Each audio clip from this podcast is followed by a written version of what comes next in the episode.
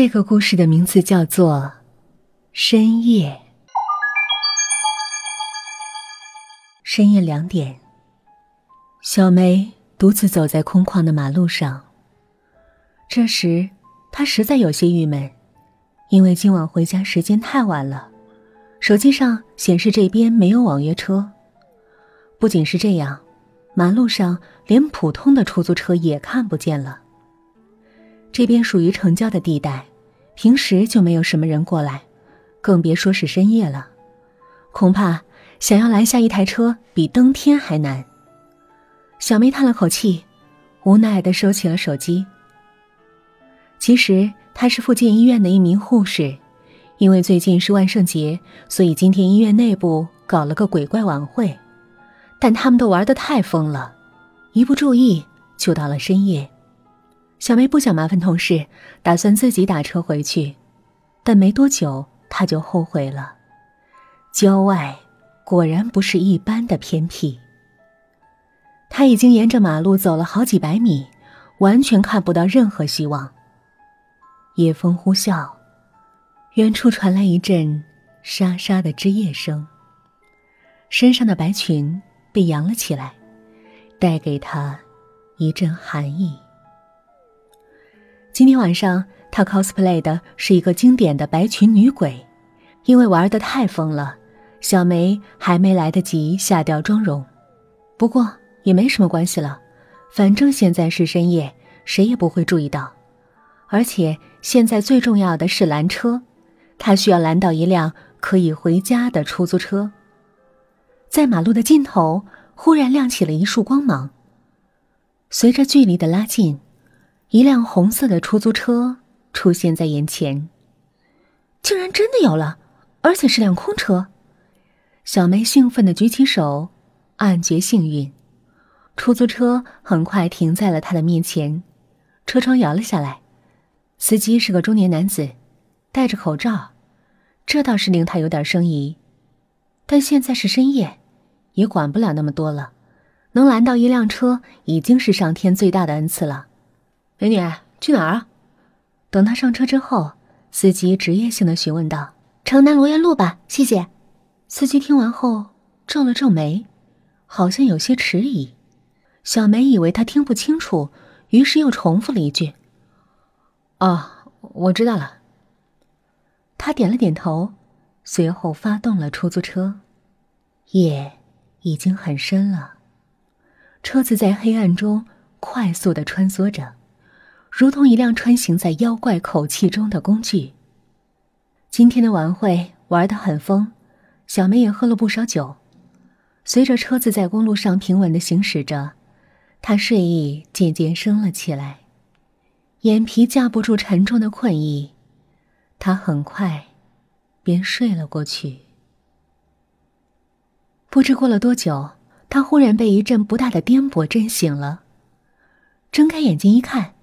附近还是一片黑漆漆的山路，完全看不到底。小梅凝目一看，前面的路牌写的是华义路。等一下，华义路不是向城北的方向吗？这跟自己的目的完全是相反的。小梅忽然想到了这点，醉意完全醒了。司机，这路是怎么回事？好像不是我要去的方向。她蹙起了双眉，奇怪的问道。啊，前面往城南那边封起来修路了，就多绕了一个弯而已，很快。司机简单的解释了一句，然后便不说话了。封路了，小梅有些疑惑，但今天早上上班的时候还不是啊，怎么下午就封了？可是自己好像没有听说过类似的消息啊。她越想越奇怪。这时。汽车又驶入了一条更加偏僻的小路，周围都是黑漆漆的树林。风一吹，茂盛的树枝就像舞动的鬼手，极其恐怖。他从没走过这里，也不知道这是什么地方，心里涌起一阵恐惧。小梅捂住胸口，咽了好几口唾沫。这是捷径。比大陆快多了，司机悠悠的回答声又响了起来，他不禁打了个哆嗦，心里的担忧更甚。一般来说，这种打表的司机不是应该选择大路的吗？那里既宽阔，而且收费也更多，怎么会越走越偏僻？难道说，他的目的不是把自己送到家？小梅忽然想起了以前看过的一些新闻：深夜的时候，某些犯罪分子会伪装成出租车司机，然后在偏僻的路上等客。一旦发现合适的对象，特别是单身的女士时，他们便会将他们载到某些荒无人烟的地方，然后实行抢劫、暴力犯罪，甚至是杀人。这些类似的新闻，他记得在网上看过很多。而且警方经常提醒他们不要随意相信陌生的人，特别是那些深夜的的士司机。糟了，我怎么会这么大意？小梅在心里暗暗咒骂自己。她应该麻烦同事的，就算是让他们骂一次，也好比拿自己的性命做赌注啊。她现在后悔极了，可自己已经上了贼船，还有什么办法？小梅拍了拍胸口，尽力让自己冷静下来。不对，现在已经过去了半个小时，她还是没有任何行动，车子一直也开得很平稳。这或许只是自己的杞人忧天，或许他只是普通的出租车司机而已。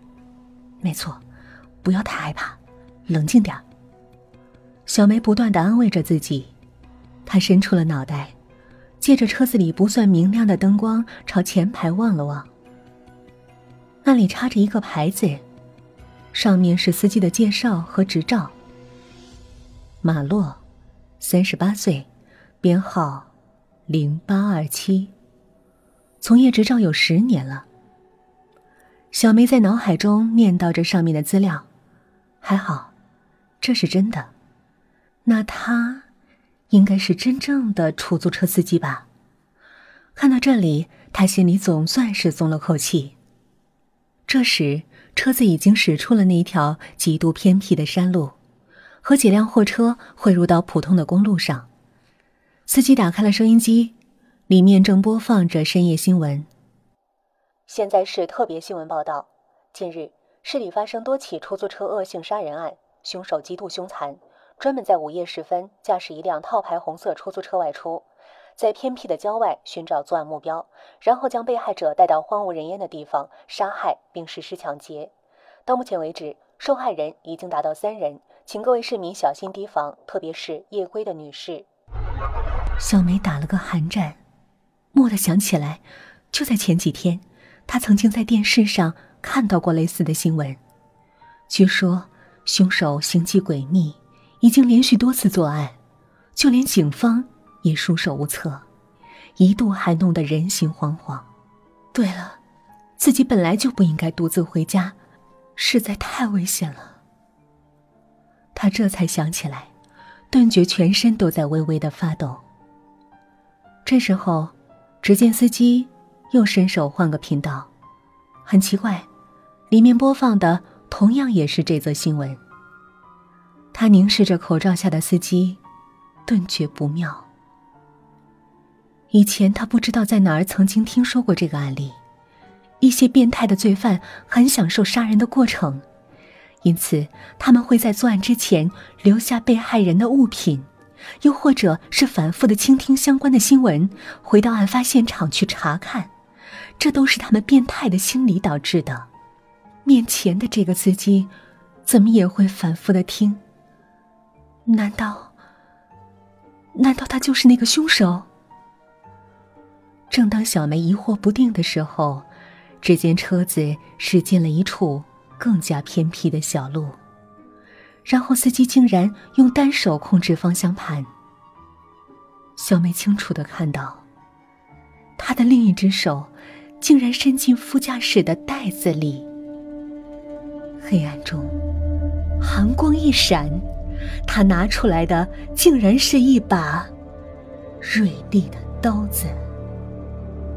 这一刻，小梅感觉呼吸都停住了。